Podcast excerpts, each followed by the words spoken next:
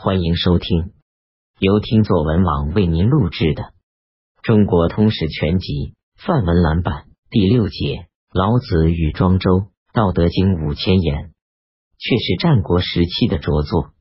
据《史记·老子列传》所说，《道德经》的着者是楚国苦县河南鹿邑县栗乡曲人李人李耳。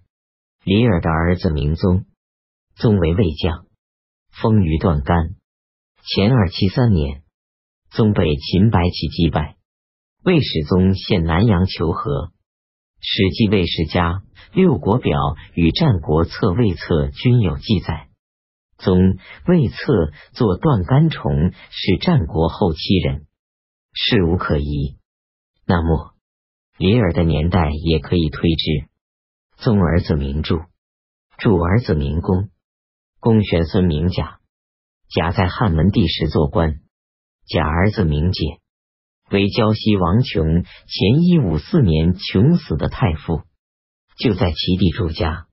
司马谈、司马迁父子崇尚黄老。